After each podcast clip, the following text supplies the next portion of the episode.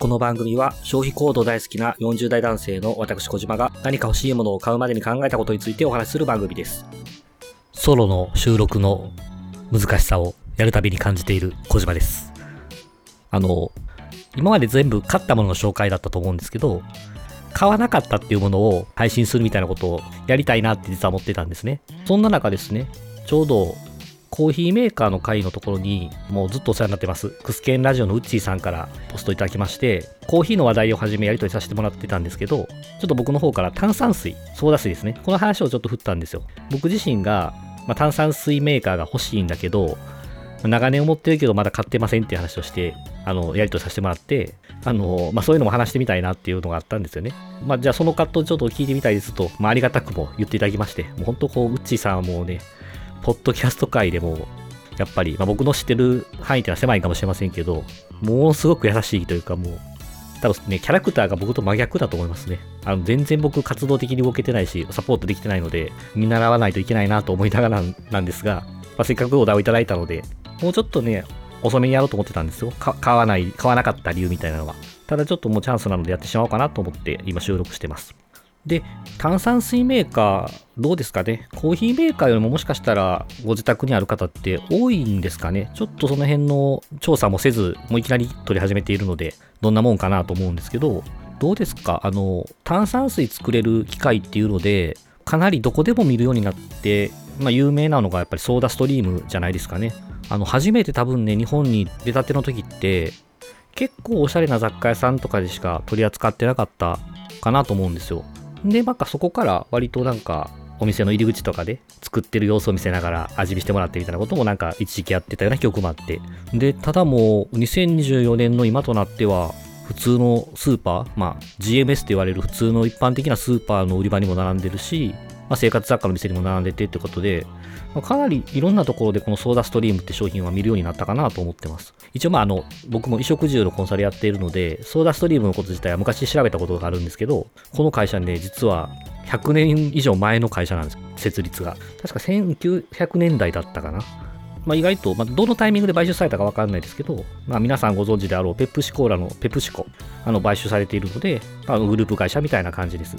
ここから本題ですね。コーヒーメーカーを買った僕が結構炭酸水も毎日飲んで 500ml ぐらいは最低飲んでるかな、夏でも冬でも。でも炭酸水メーカーちょっと気になるなと思いながらも、5年以上買わずじまいになってる理由みたいなところをちょっとお話してきたらなと思ってます。決してこの商品自体が悪いもんだとは思ってないんですよ。使わせていただいたこともあるし、あってもいいよねってずっと思ってたんですけど、なぜ欲しいって思ってるかっていうと、そもそも炭酸水飲むことが僕の生活の中に組み込まれているからですね。なんで炭酸水メーカーがないので、炭酸水買って飲んでるんですけど、主にはウィルキンソンの缶ですね。僕缶の炭酸を、これもどっかで紹介しようと思ってますが、仕事部屋にものすごい小さい冷蔵庫があるので、そこにストックしてるみたいな状態が続いてまして、缶で飲んでます。で、これもね僕、ペットボトルで炭酸水飲んでたこともあるんですけどね、ここでまたねこのズボラな性格出るんですけど、もう僕ペットボトル溜めちゃうんですよね。で、ラベルを剥いで回収の日に持っていくみたいなことがちょっとやっぱり、空き缶の方も回収の日に持っていくんで一緒なんですけど、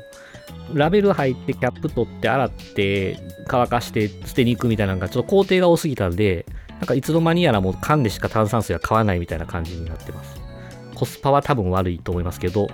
安くなってるタイミングで買いだめをするのでっていうちょっと言い訳をしてます。で、欲しいなと思いながら買わない理由っていうところをいくつかちょっと思い出しながら話そうと思うんですけど、一つは置く場所がちょっとなさそうだなっていうのがあります。多分一般的なファミリータイプのキッチンで置こうと思えば置けるんでしょうけど、オーブンレンジがあっての紹介しているコーヒーメーカーがあって、パン焼くオーブントースターがあって、炊飯器があって、一応ねパンを焼く機械みたいなのもあるんです。高額なもんはないですよなんですけど、そんだけあるとねもう置く場所がないんですよね、ソーダストリーム自体を。それがちょっとやっぱり厄介だなっていうとか、ちょっとめんどくさいなと思ったので、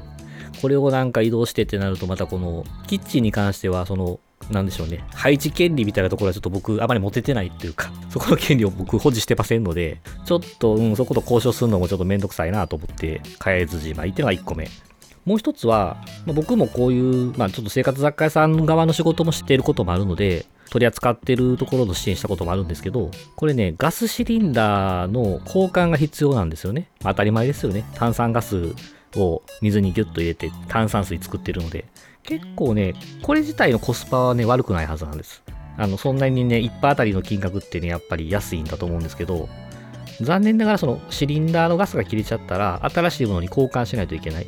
で、そのコスト、金額自体はわざわざ缶で買って飲むよりは安いんだと思うんですけど、そこをね、多分返却する必要があるんですよね。それがだから、お店行って返却するでも、なんかもしかしたら郵送で対応とかってあるのかもしれないんですけど、ちょっとその、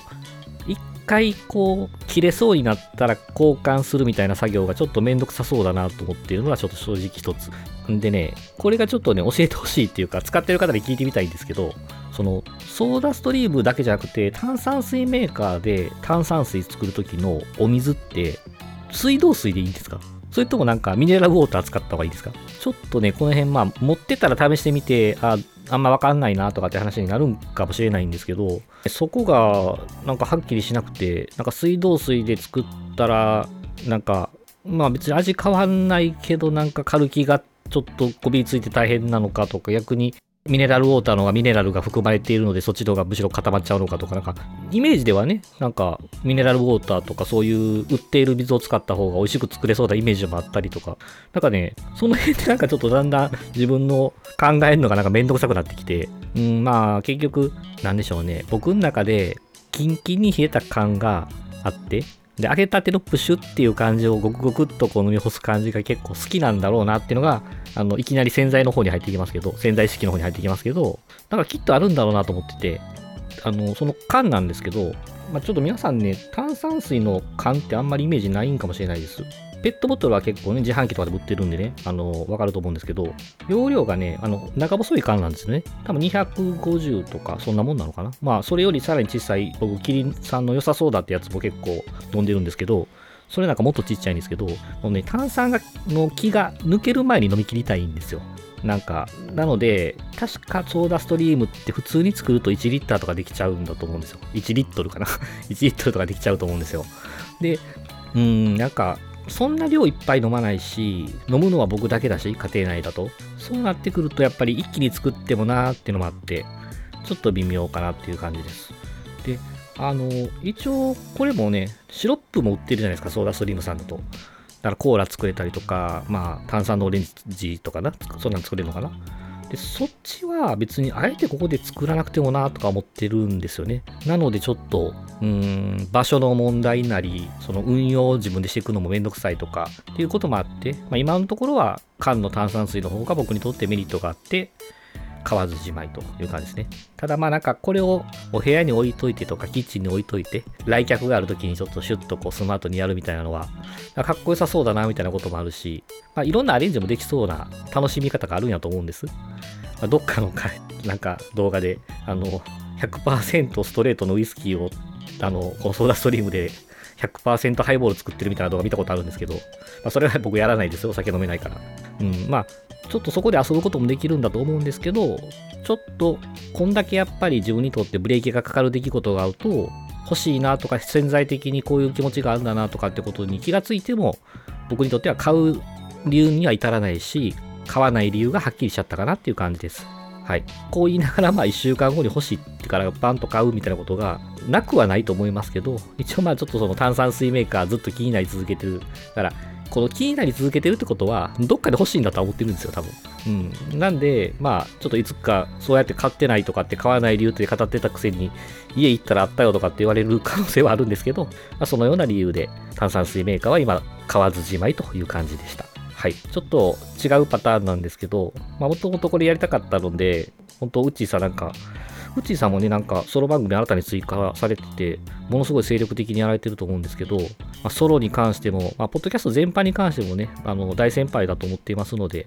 ちょっとご指導ご鞭撻のほどというところもありまして、ウッチーさんありがとうございました。そんな感じです。今回ちょっと早めにこの買わなかったっていうタイトル付けになるようなエピソードを上げるっていうのが、思ったより早く機会が来たんですけど、ウッチーさんのおかげです。で、まだまだこちらの方はリスナー様少ないんですけど、それでも聞いていただけていて、こういうものって小島持ってるんかとか、買おうと思ったことあるとか、知ってるとかっていう話とかが集まってきたりとか、そんな中で、あ、持ってますよ、ね、僕はそれをこういう思いで買いましたよみたいな話もできたら面白いなと思っているので、まだまだちょっとそこまでお願いできる立場ではないとは思いますが、なんか割とミーハーなので、欲しいと思って買ってないっていうか買えないものが、何でもかんでも買えるほど財力ないので、あれなんですけど、そこら辺お話できたらなと思ってますので、こういうの持ってるかっていうのをなんか気軽に、どこでもいいので、リップなりいただけるとすごくありがたいかなと思っています。はい。では、ここまでのお相手は小島でした。ありがとうございました。